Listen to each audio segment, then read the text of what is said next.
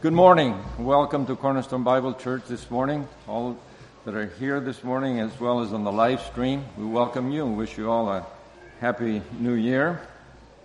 Uh, just one quick reminder two weeks from today, we will, Lord willing, planning to go to uh, two services and First service will start at 9 o'clock, go through 10.30. The second service will start at 10, at 11, go through 12.30. There'll be a 30 minute pause in between, so just keep that in mind. Okay, this morning we'll be back in 1 John chapter 3. We'll turn there in a moment. Let me first pray before we start and commend ourselves to the Lord. Our precious Heavenly Father, as we come now to your word, we pray that your Holy Spirit will oversee what is said here and apply your word to each of our hearts, your transforming word, that through it we may be transformed more and more into the image of our Savior, the Lord Jesus Christ, in whose name we pray. Amen. So you may be turning to 1 John chapter 3, and we'll be again in the first three verses there this morning. Now, um, this morning we'll be speaking about the uh, subject of the theme, really, the doctrine of adoption mainly, and it's. I was talking to Brother Doug before the service, and he mentions, you know, the adoption is the forgotten link of the chain of salvation, which is true of chain redemption. Uh, it is not often talked about, but it is part of the passage we're in this morning.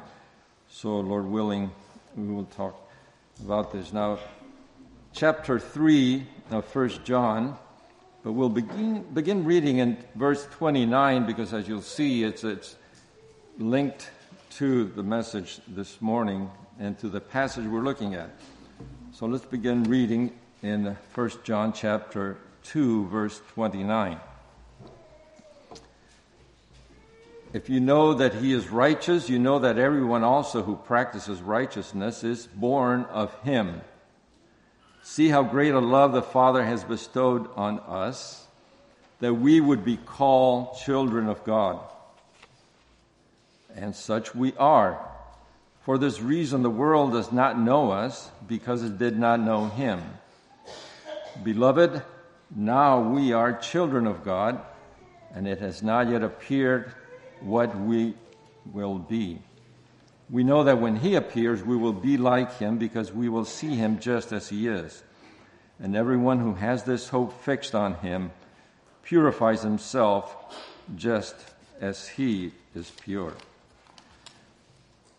Now, as believers in the Lord Jesus Christ, we are the recipients of inexhaustible spiritual blessings from our Father, from God our Father and Father.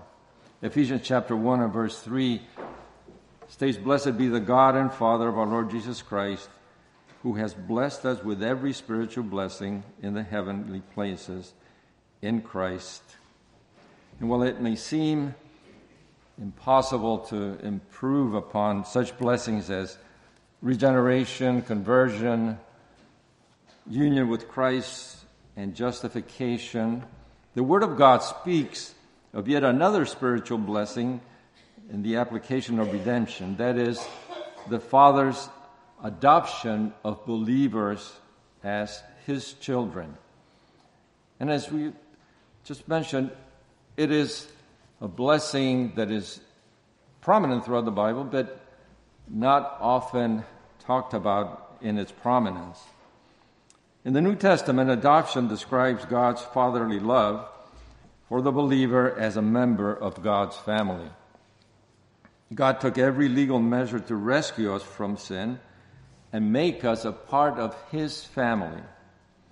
As planned in eternity past, the Son purchased believers at Calvary, and we, as we lay hold of the blessing of adoption, at the time of our conversion, for, says the Apostle Paul, in Christ Jesus you are all sons of God through faith. Notice the language, sons of God, speaks of being in the family of God, having been adopted by Him. So as we're looking at 1 John, This morning, in these verses that we read, we find that John connects the new birth, which is mentioned at the end of verse 29 when he says, Those that are born of him, and he connects it to our adoption as children of God. Here at the beginning of chapter 3, when he states that we would be called children of God, and such we are. Now, we need to understand that these are not the same thing. New birth or regeneration and adoption are different blessings and different aspects of our salvation. For those who are true believers, God could have given us the new birth, He could have given us spiritual life and justification, but yet not necessarily have adopted us as His sons and daughter. Because these are two different aspects of our salvation, but God and His love adopted us, and this is a wonderful, wonderful blessing for the believer.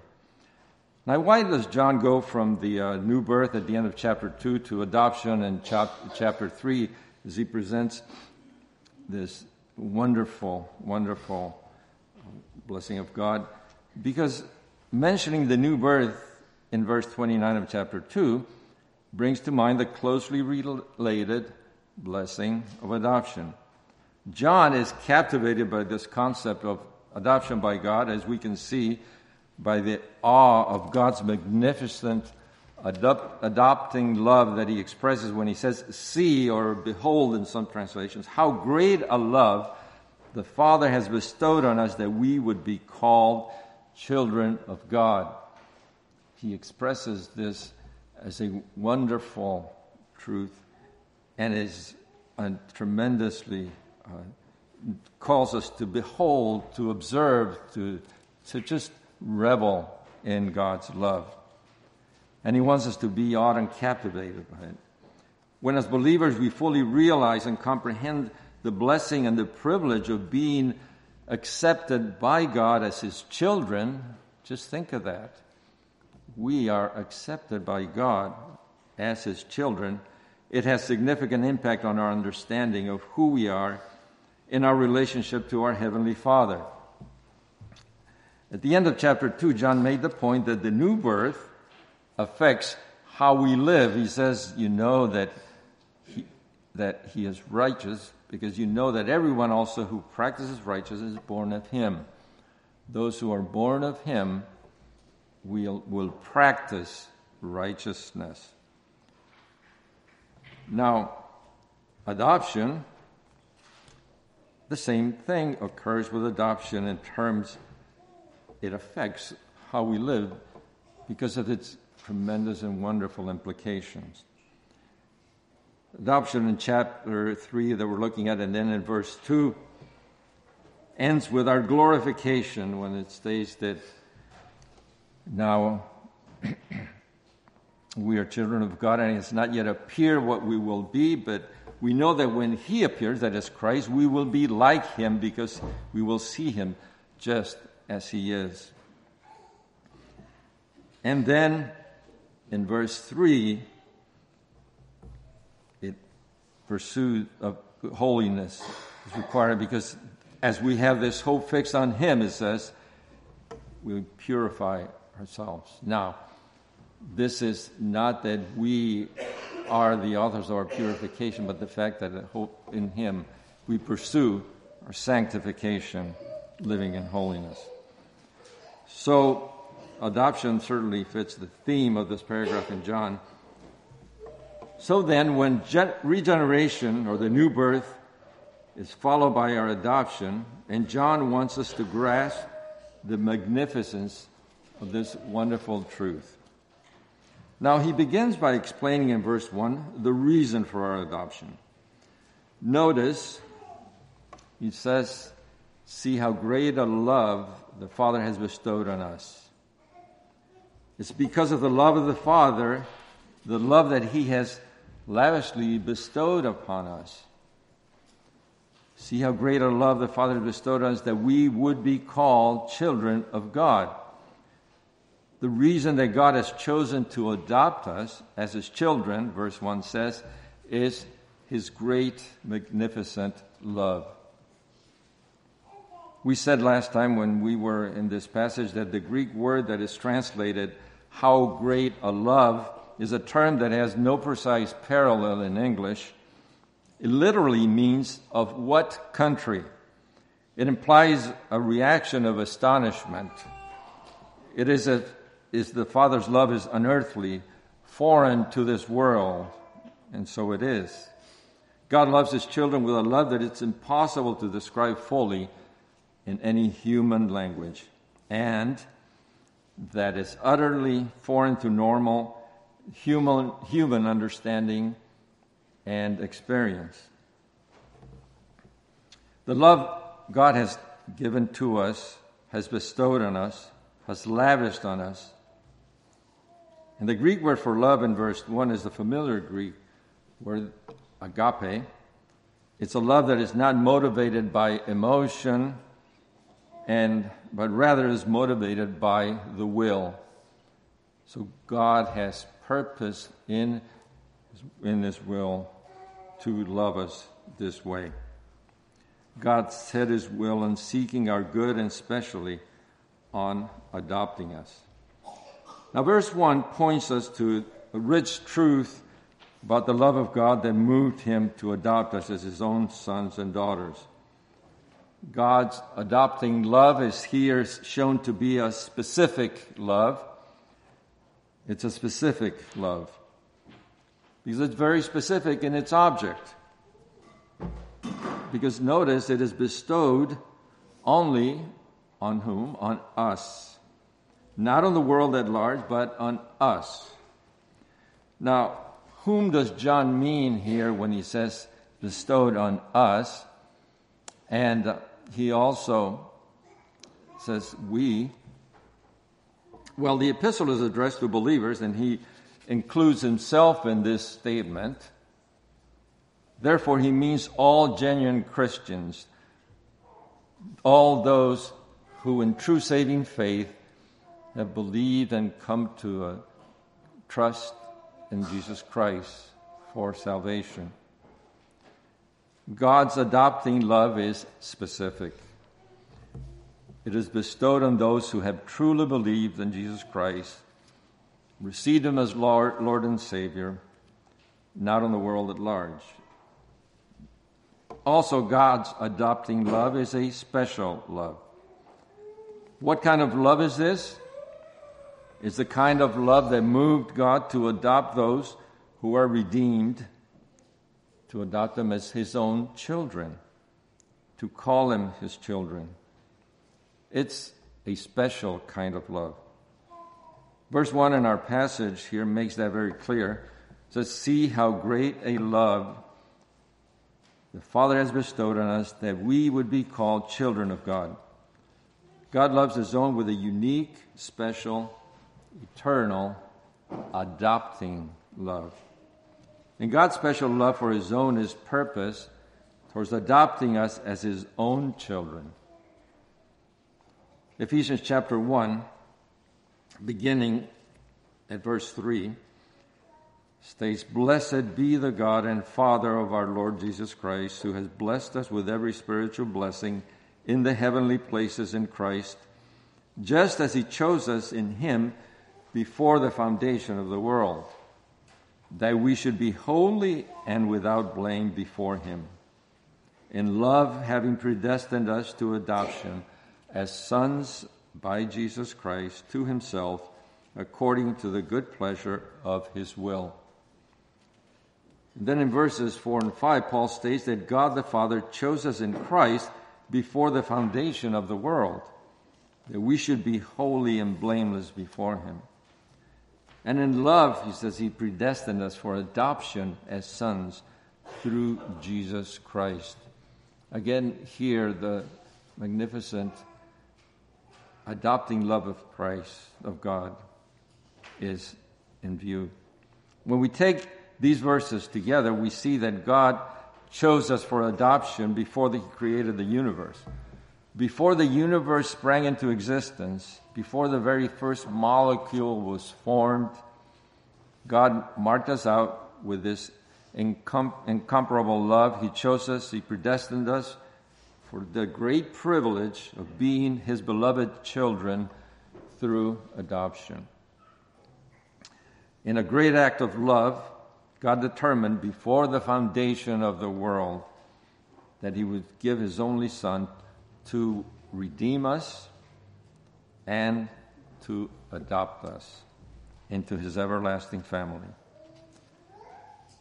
In Ephesians chapter 2 states, beginning in verse 4 God, being rich in mercy, because of his great love with which he loved us, even when we were dead in our transgressions, made us alive together with Christ.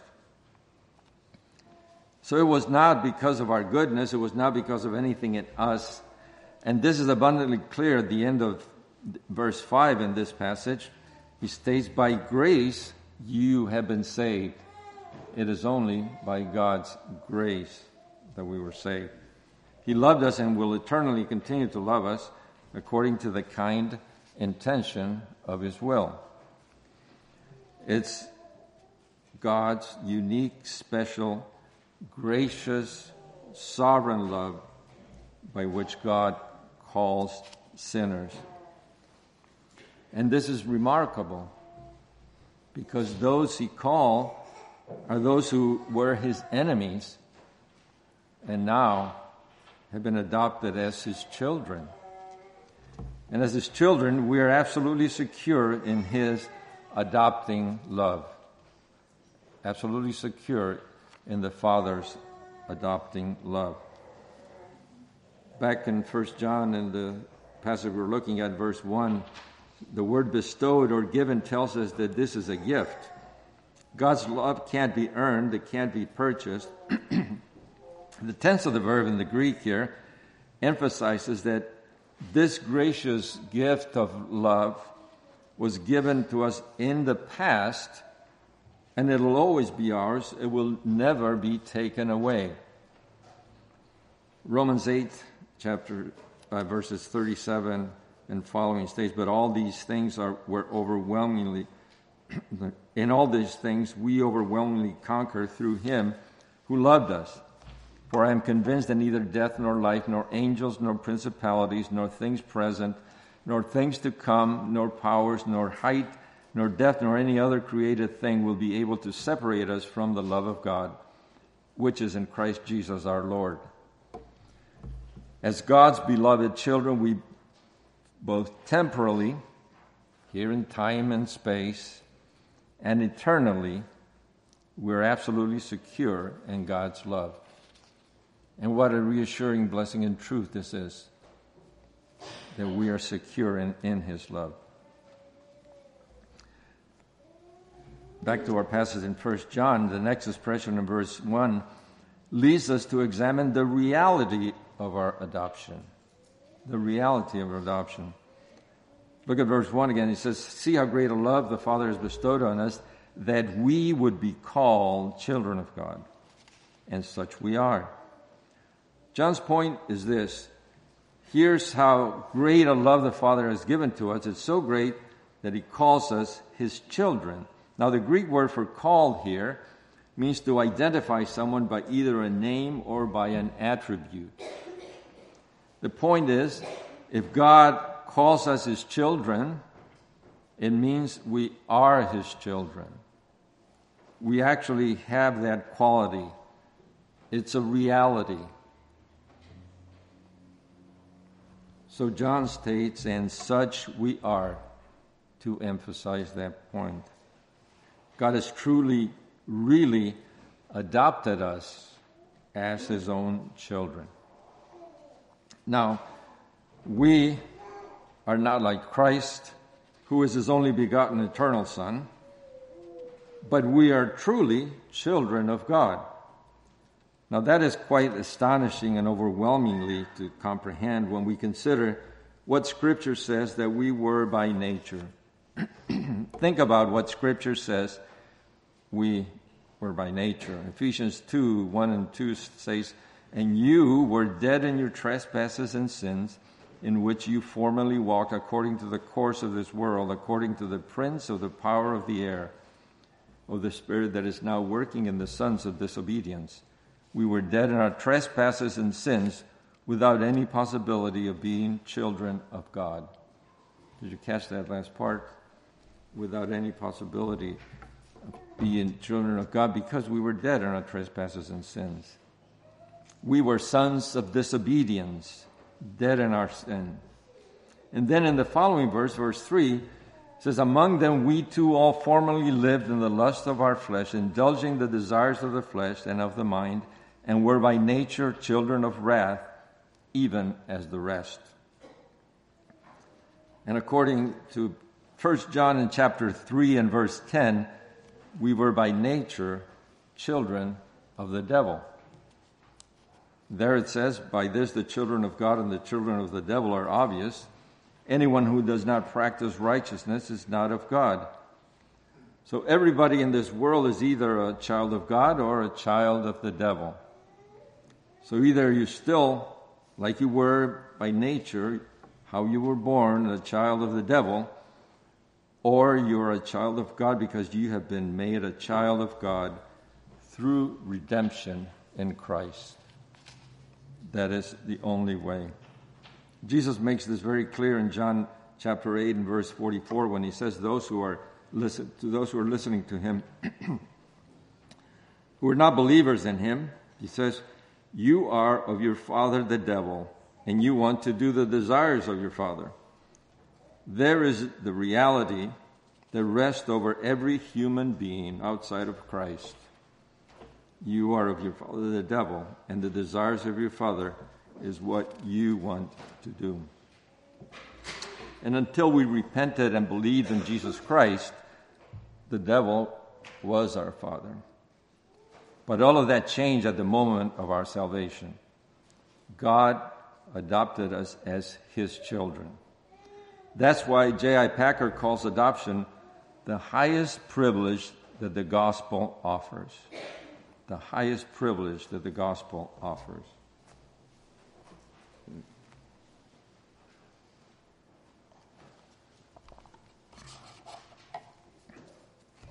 Have you ever considered that? The highest privilege that the gospel offers is our adoption. But that brings us to the question what does it mean to be adopted by God? See, adoption, like regeneration, like being born of God, is a very prominent, important biblical theme. As we think about the meaning of our adoption, let's first examine the differences between regeneration, the new birth, and our spiritual adoption. regeneration and adoption are not the same thing. Adoption is different than, but never separate from regeneration, and this is important to keep in mind. It is different from, but never separate from regeneration. There are several ways it's clear in Scripture they're not the same thing. For first of all, regeneration or the new birth precedes faith. 1 John chapter 5 verse 1 whoever believes that Jesus is the Christ is born of God. Whoever believes the term believes conveys the idea of continuing faith, making the point that the mark of genuine believers is that they continue in faith throughout their life.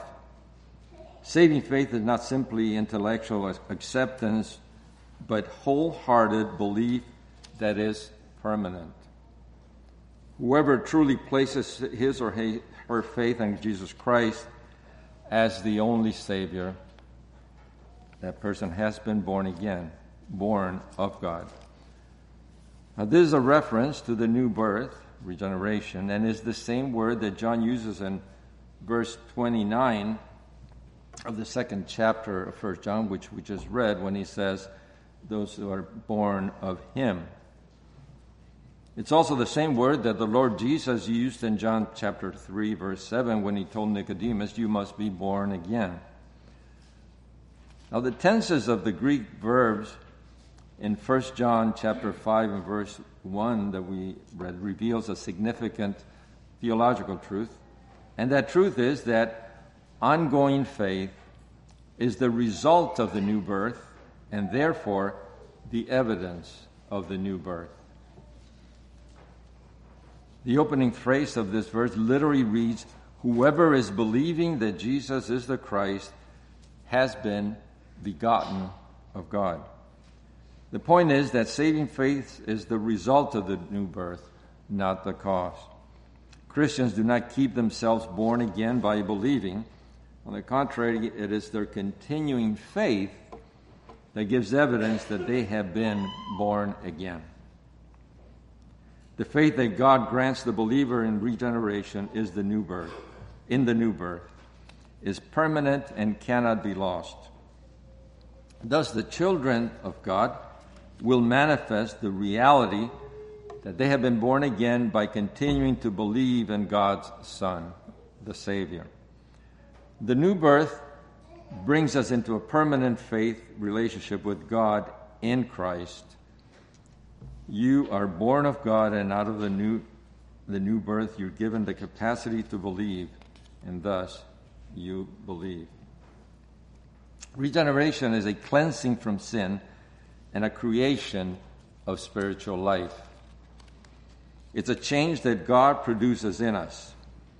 And this is divinely granted.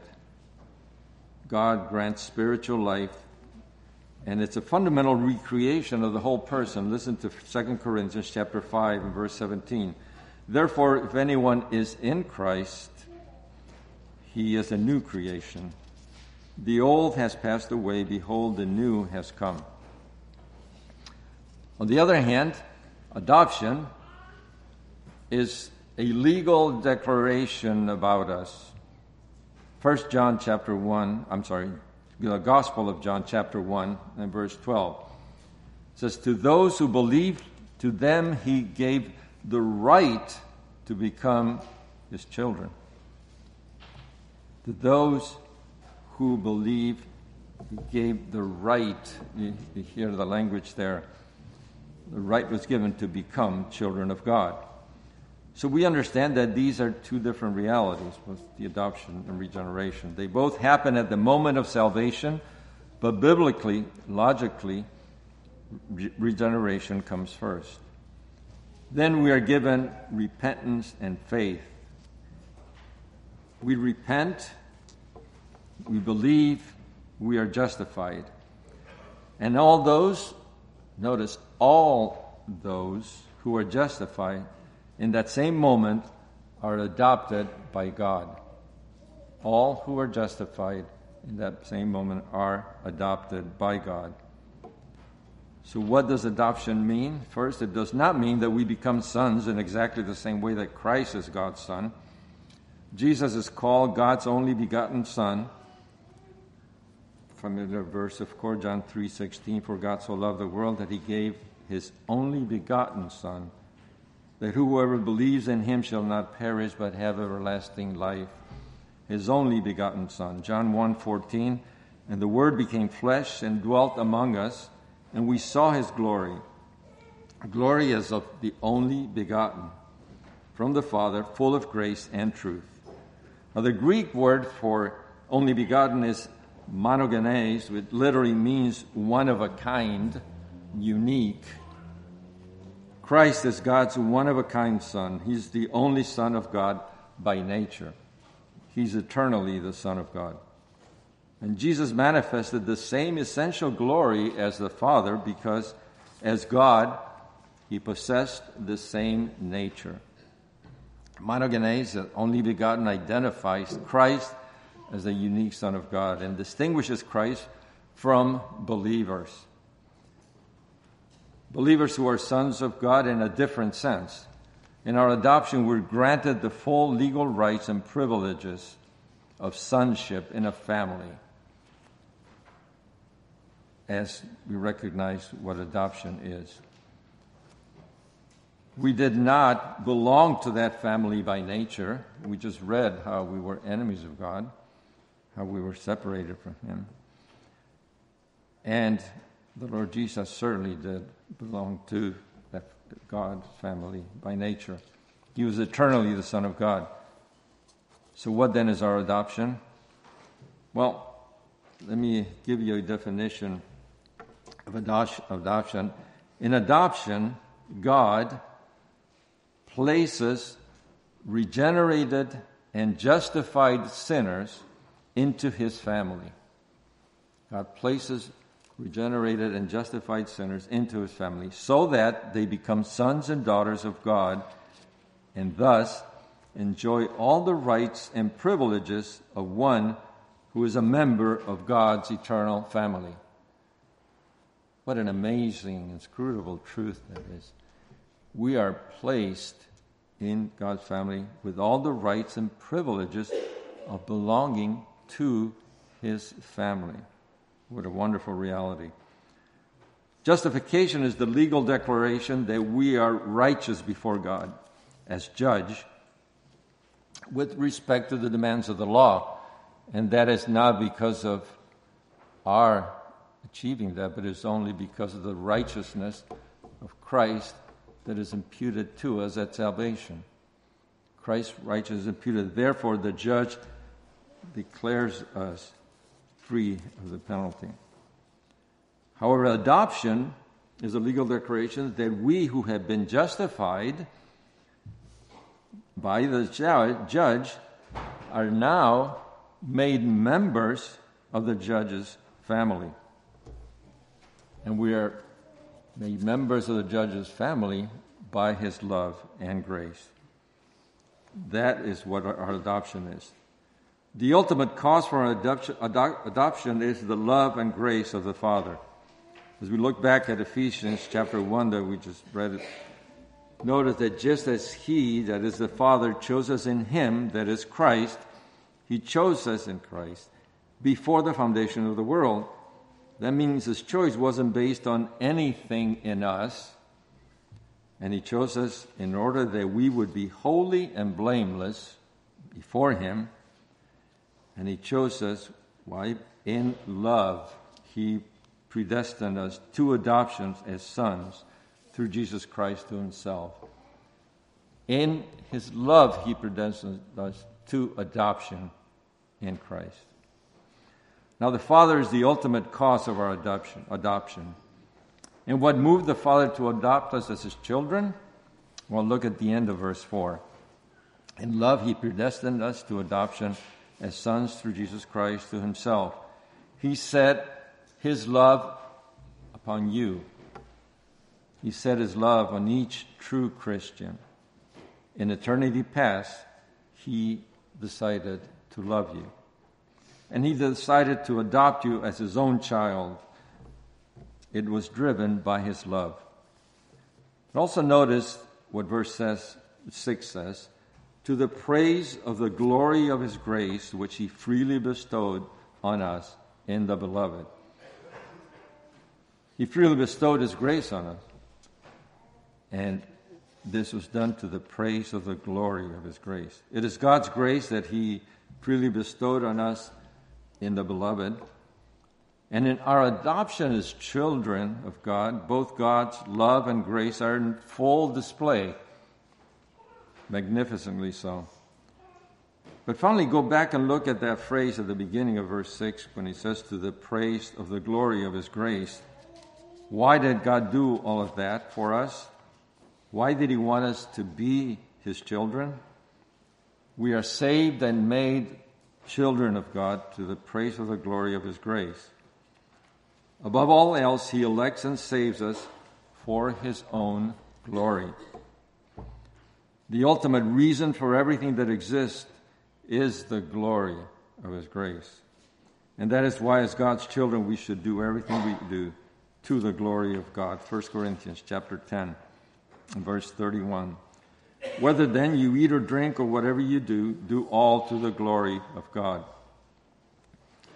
The question how could we, who were his enemies, who were completely the opposite of everything that God is, how could we become his children? How is that possible?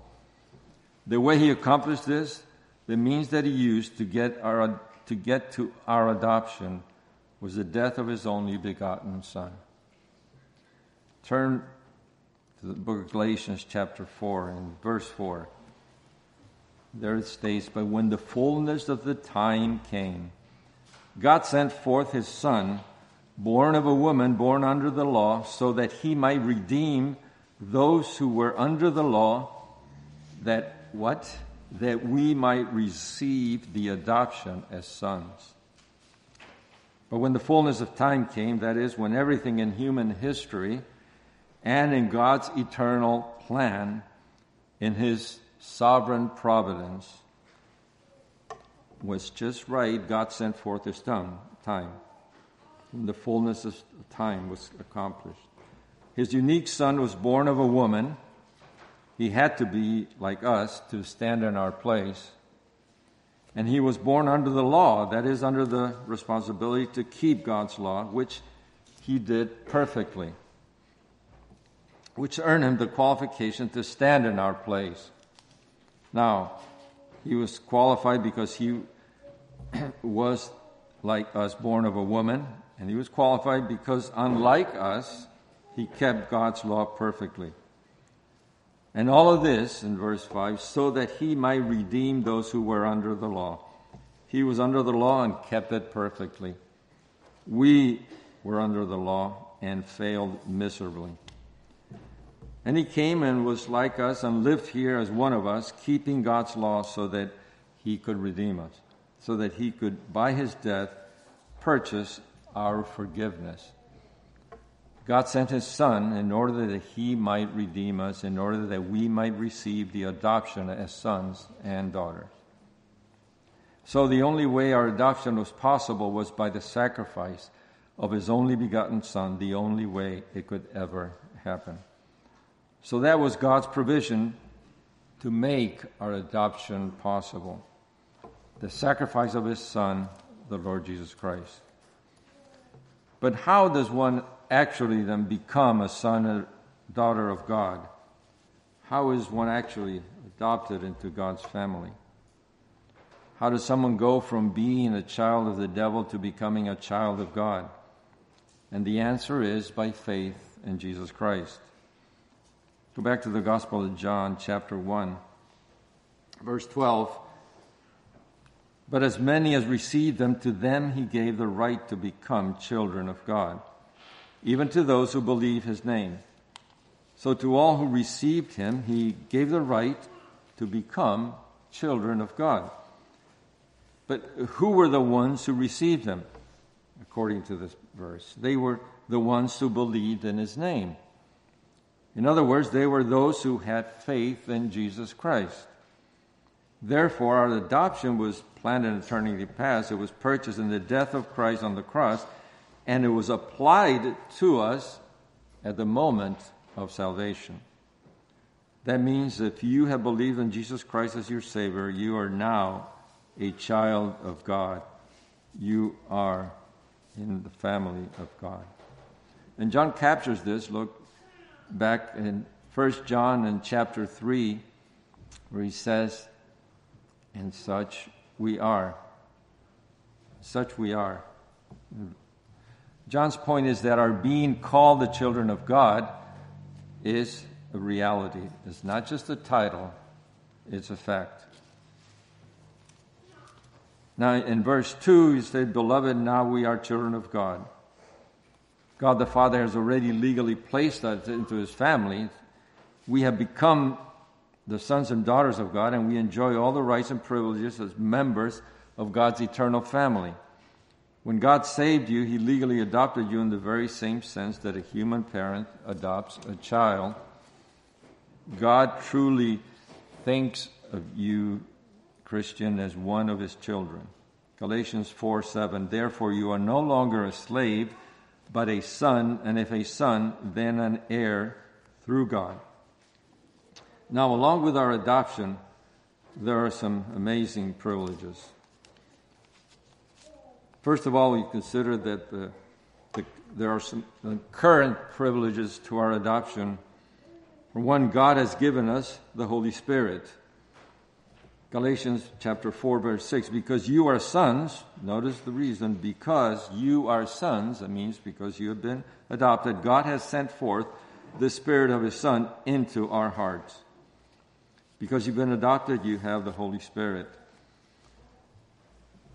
God has given us access to Him in prayer. I don't think we really fully appreciate this. Again, Galatians chapter 4, verse 6 because you are sons, God has sent forth the Spirit of His Son into our hearts, crying, Abba, Father. Romans chapter 8 and verse 15 says, You have not received a spirit of slavery leading to fear again, but you have received a spirit of adoption by which we cry out, Abba, Father. Now, that word Abba occurs only three times in the New Testament. It occurs in those two verses we just read. And the only other time it appears in the New Testament is in Mark chapter 14, verse 36, in Gethsemane, when the Lord Jesus was praying and he said, Abba, Father, all things are possible for you. Remove this cup from me, yet not what I will, but you will. The word Abba is actually an Aramaic word, and Abba is how small children addressed their father. It's a term of endearment that includes intimacy and respect. The Holy Spirit confirms our adoption by teaching us to cry, Abba, Father, Papa, Daddy. The Spirit makes us aware of this new relationship. So the Holy Spirit makes us aware that we can come in intimacy to our God as our intimate daddy, father, with all our needs, with all our care. The spirit of adoption teaches us to cry out to our Father in prayer. Just as a, a human child constantly cries out to his father in the midst of difficulty and trouble. The evidence that the readers of this, that passage are truly God's children is that they have received the Spirit and hence they call on God as their beloved Father. The fundamental proof and evidence that believers are truly God's adopted sons is that God has given them the Holy Spirit, and their sonship is expressed by their acclamation that God is their Father, and they can come to Him in intimacy, in prayer, at any time. God is a loving and dear Father of those who believe in Jesus Christ. And as our Father, He loves us. He loves us as His children. John 16, 27, it says, The Father Himself loves you. In John 17, 23, it says, Jesus, Lord Jesus praying, and He says, Father, you have loved them even as you have loved me. If you think of that, you have loved them even as you have loved me. Same love that he has for his only begotten Son, he has for you and for me. Another benefit of our adoption is he cares for us and he provides for our needs. In Matthew chapter 6, beginning in verse 25, of course, long passage, we're not going to read it, but the Lord Jesus basically says, I say to you, do not be worried about your life. Now, that pretty much includes everything, doesn't it? Then he goes, of course, on to to mention the fact that how God takes care of the birds and, and, the, and the flowers and different needs. And God's aware of the needs that we have. But then in verse 32, it says, For your heavenly Father knows what you need, that you need all these things, but seek first his kingdom and his righteousness, and all these things will be added to you. Our heavenly Father cares for all our needs. And this is reassuring to us in our adoption. And then he lovingly corrects us as his children. Hebrews chapter 12, verses 6 and 7. And you have forgotten the exhortation which is addressed to you as sons. You notice it's addressed to you as sons. My son, do not regard lightly the discipline of the Lord, nor faint when you are reproved by him, for those whom the Lord loves, he disciplines, and he scourges every son whom he receives. It is for discipline that you endure. this is verse 7. God deals with us as sons, for what son is there whom his father does not discipline? Another benefit is that Christ is our older brother. Romans 8, 29. For those whom he foreknew, he also predestined to become conformed to the image of his son, so that he would be the firstborn among many brethren. In the reality of our adoption by God into his family, then Christ is our older brother. He's the preeminent one. Jesus Christ is the mo- mo- most notable one among those who have become brethren by being made like him. In Hebrews 2:11 states for both he who sanctifies and those who are sanctified are all from one father for which reason he is not ashamed to call them brethren. He's not ashamed to call us brothers. And then in Hebrews chapter 2, verse 17, he had to be made like his brothers in all things. Another benefit, reality of our adoption is that we are brothers and sisters in God's family. As member of his family, we are brothers and sisters. Ephesians 2:19. So then you are no longer strangers and aliens, but you are fellow citizens with the saints and are of God's household all those who are part of the body of Christ, that part of the household of God. God's family is made up of people from all, from everywhere, from all time, who have trusted in Him. Redeemed sinners not only become heavenly citizens, but also members of God's own family. We're members of God's household. So you and I belong to the family of God. We are to relate to each other as members of that family. And then there are some future privileges which are hard to fathom, but we have his promise that we will receive an eternal inheritance. So, future privileges of adoption. Galatians chapter 4, verse 7. Therefore, you are no longer a slave, but a son, and if a son, then an heir through God. We are heirs through God. Colossians 1:12 giving thanks to the Father who has qualified us to share in the inheritance of the saints in light.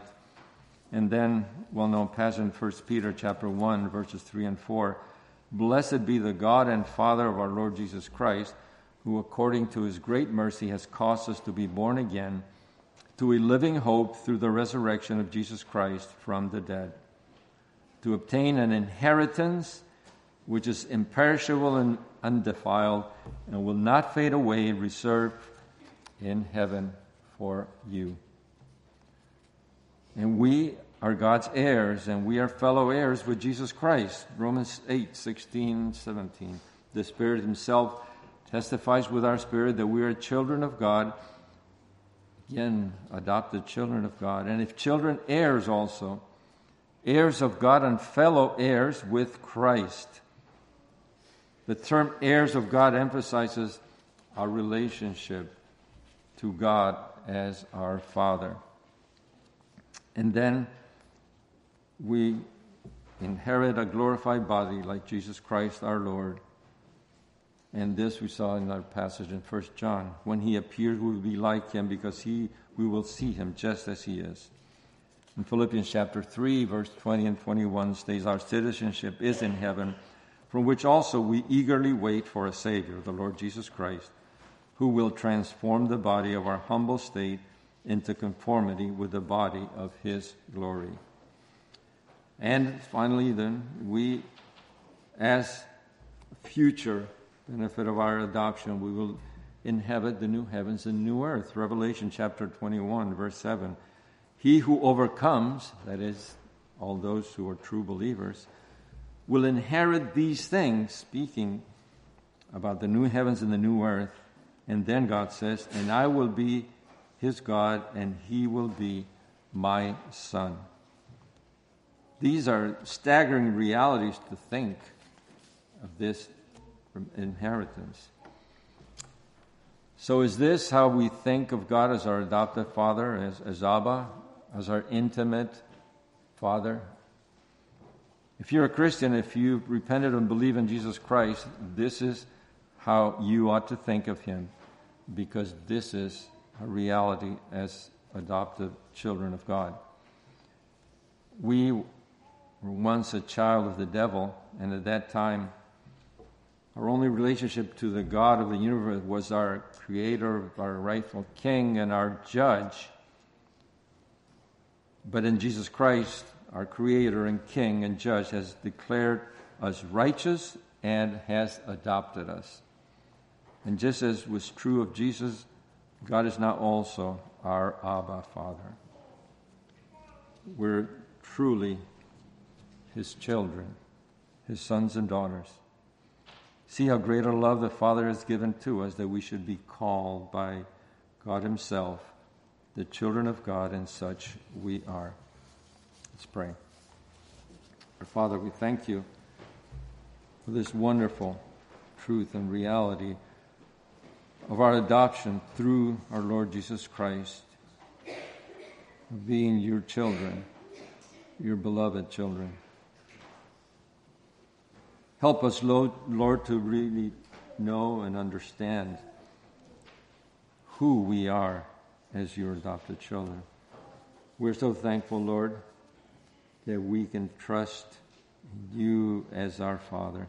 We're thankful, Lord, that we can come boldly before your throne in prayer and because of the fact that we have been adopted by you through our Lord Jesus Christ, in whose name we pray. Amen.